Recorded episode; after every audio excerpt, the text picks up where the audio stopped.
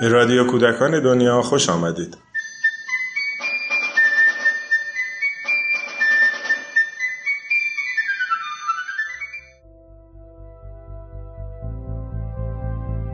نقشی که تو خانوادم بازی می‌کردم نقشی بود که برحال از پدرم رسیده بود اینه که مایحتاج زندگی رو تأمین بکنیم و امنیت مالی خانواده رو تأمین بکنیم بچه ها حق دارن پدر خوبی داشته باشه. پدرم مثل یه انسان دیگه. پدری که سلامت سر پا و خوشحال و سالم باشه می‌تونه پدر و همسر خوبی هم باشه.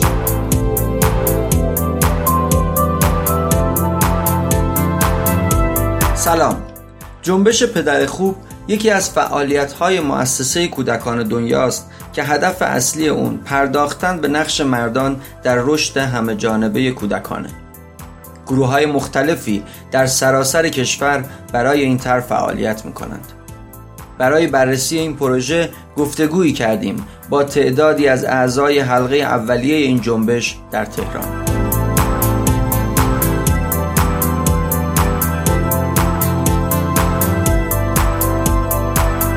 من یه پدرم. من یک معلمم. به عنوان تحصیلگر در جنبش پدری تهران شرکت. من یه انسانم من یک پسر خانوادم من یک همسرم من پدر دو تا بچم من یک پدرم.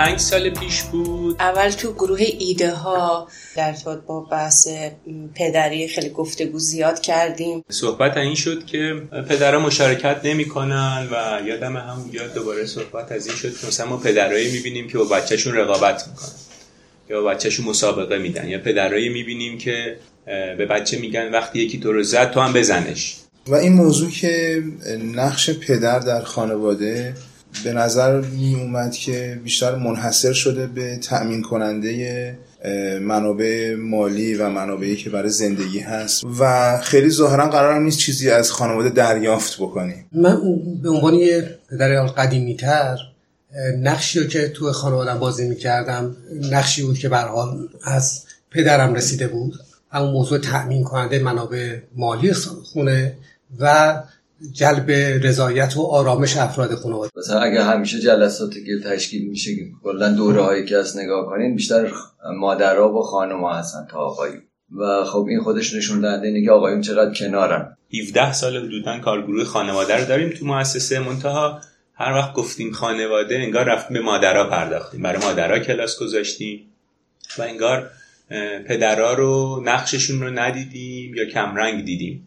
ما سری داریم مثل ایثار و فداکاری. خیلی واژه‌های قشنگی هم منم هم همیشه سعی می‌کردیم رعایتش کنیم. تو خانواده سعی می‌کنیم اینا رو رعایت کنیم. یه سری آگاهی پیدا کردم دیدم این ایثار و فداکاری وقتی ناآگاهانه است تبدیل به طلبی میشه که بعد از یه مدت میشه اون جمله‌های تکراری که من تو رو بزرگت کردم چرا؟ بهم سر نمی‌زنی. این حیف همه زحمتی که براتون کشیدم تبدیل به یک طلب میشه از ما در مورد فرزندان و این یه جور حتی شاید ظلم به اونام هست.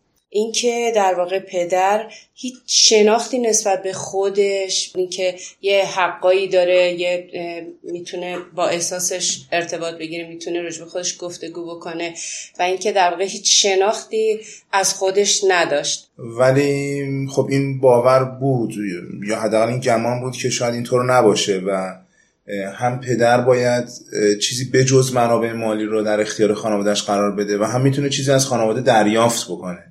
و کلا رابطه پدری با خانواده می‌تونه رابطه متفاوتی از تأمین کننده منابع مالی و مایحتاج زندگی باشه. به این موضوع هم خیلی فکر کردیم که در واقع پدرها هیچ جا مفری واسه خودشون ندارن. هیچ جایی نیست که پدر بیاد راحت بدون اینکه بخواد در واقع خودش رو سانسور بکنه بدون اینکه قضاوت بشه راحت بتونه راجع به خودش گفتگو بکنه.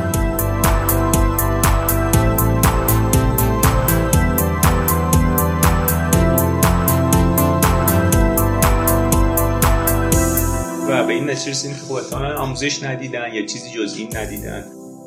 فضای متفاوتی تجربه نکردن. بعد در واقع به یه نقطه رسیدیم که الان دیگه باید یه حرکتی رو شروع بکنیم.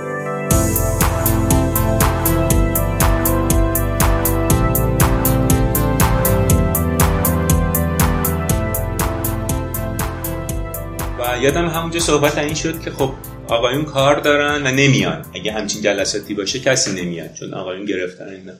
و دوباره یکی از دوستان گفتش که اتفاقا چون نمیان بعد بریم سراغشون. اتفاقا از همینجا باید شروع کنیم که خلایی وجود داره.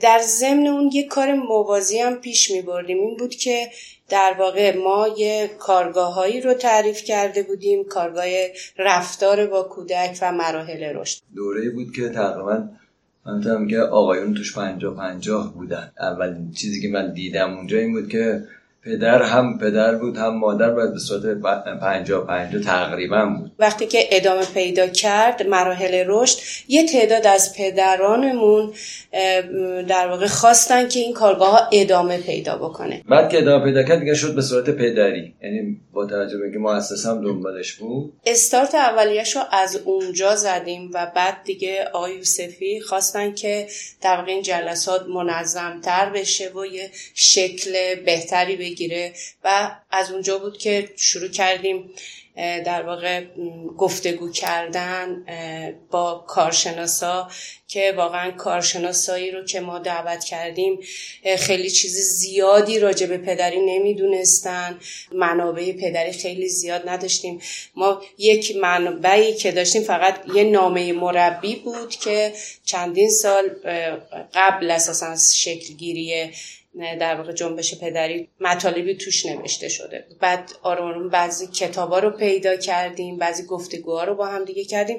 ولی استارتای اولیش از نیازهای پدر رو شروع شد. جلسه بارش فکری هم اینطوری بود که به این فکر کردیم که اصلا پدرها رو جمع کنیم یک فراخانی بدیم و تو اون جلسه ازشون بپرسیم که شما نظرتون راجع به پدر چیه؟ یک کلمه پدر روی کاغذ بزرگی نوشتیم و هر کس هر چی به ذهنش می‌رسید رو در واقع پرتاب می‌کرد توی فضا و ما می نوشتیم رو این برد یادمه که اول یه ذره سخت شروع شد آدما خیلی مشارکت نمی‌کرد ولی کم کم شروع شد.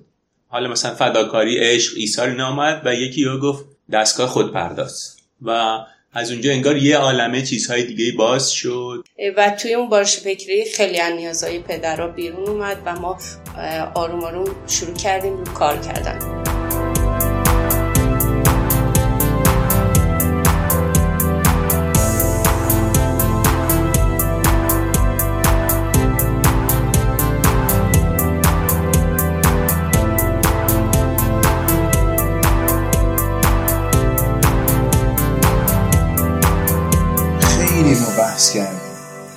اینکه اصلا آیا اصولا هدف از پیش تعیین شده داشته باشیم یا بذاریم که روال جلسات و ترکیب اعضایی که حاضر میشن چون همیشه ثابت هم نیستن اون مشخص بکنه که قراره که به چه سمت و سوی بریم. فعالیت مختلفی کردیم. از حالا برگزاری کارگاه ها و دوره ها بوده تا راهی سفر بوده. با پدران سفرهای پدر و کودک رو داشتیم. ما یه سری مسائل پزشکی رو داشتیم. تاکید روی آزمایشات بود که به هر پدری باید انجام بده. مستمر. برنامه به سفر بود. حالا چه سفر پدرانه چه با فرزند و چه با خانواده. برای من شروع پدری جنبش پدری شروع خیلی خوشمزه ای بود. و با یک شام شروع شد.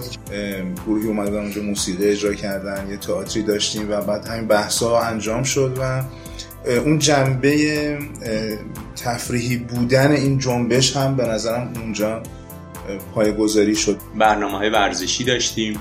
و منتها چیزی که همیشه ثابت بوده جلسات مستمر هفتگی بود و این جلسات هیچ وقت تعطیل نشده. ولی چیزی که همیشه بوده یعنی هیچ وقت ترک نشده اون بحث بیان احساس بیان تجربه افراد خودشون رو سانسور نمی‌کنن بچه ها اون چیزی که تو دلشون دارن میگن و خب این جو صمیمانه جز لاینفک و جدایی ناپذیر جلسات ما بود. یه جایی بود واسه شنیدن یاد گرفتن و ابراز کردن. یه بخش بیان احساس تجربه داشتیم اول جلسه بعد احتمالا یک چیز آموزشی داشتیم و بعدم در آخرم یه بخش جنبندی و ایده پردازی.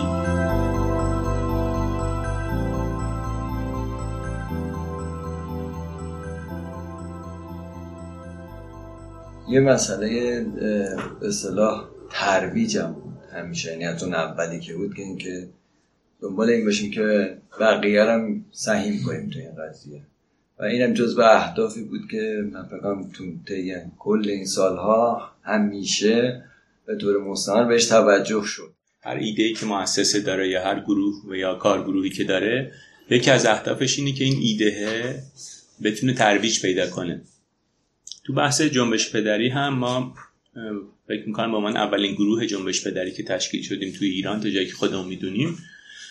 یکی از اهدافمون همیشه این بوده و بعد از ما گروه پدری انجمن 13 آبان رو داشتیم. گروه پدران مشیری هم الان جدیدا تشکیل شده و همینطور تو شهرستان های مختلف این گروه ها تشکیل شد و تقریبا هر گروهی که تشکیل شده نماینده ما رفته یا توضیح داده یه بار که هدف چیه و الان فکر می‌کنم تو شهرهای بابل، ساری، قائمشهر، اصفهان، مشهد، قزوین این گروه ها رو داریم و حتی خیلی گروه های هستن که ما خیلی ازشون خبر نداریم. اتفاقا به همین ایده ترویج رسیدیم برای اینکه ما هدفمون نبوده که ما احتمالا یه ایده ای رو تولید کنیم و گسترش بدیم و کنترل هم بکنیم. فقط ایده رو در میون گذاشتیم و آدما هر کسی هر برداشتی داشته از کار کرده این گروه کار خودش کرد. یعنی الان گروه هایی که ما باشون مرتبطیم کاملا کارکردهای متفاوتی دارن. مثلا گروه پدران ساری کار آکادمیکتر می‌کنن گروه پدران بابل خیلی فعالیت اجتماعی می‌کنن. هر گروهی ماهیت مشخص خودش رو داره و حول موضوع پدری دور هم جمع شدیم. منتها با فعالیت های مستقل و جدا هستن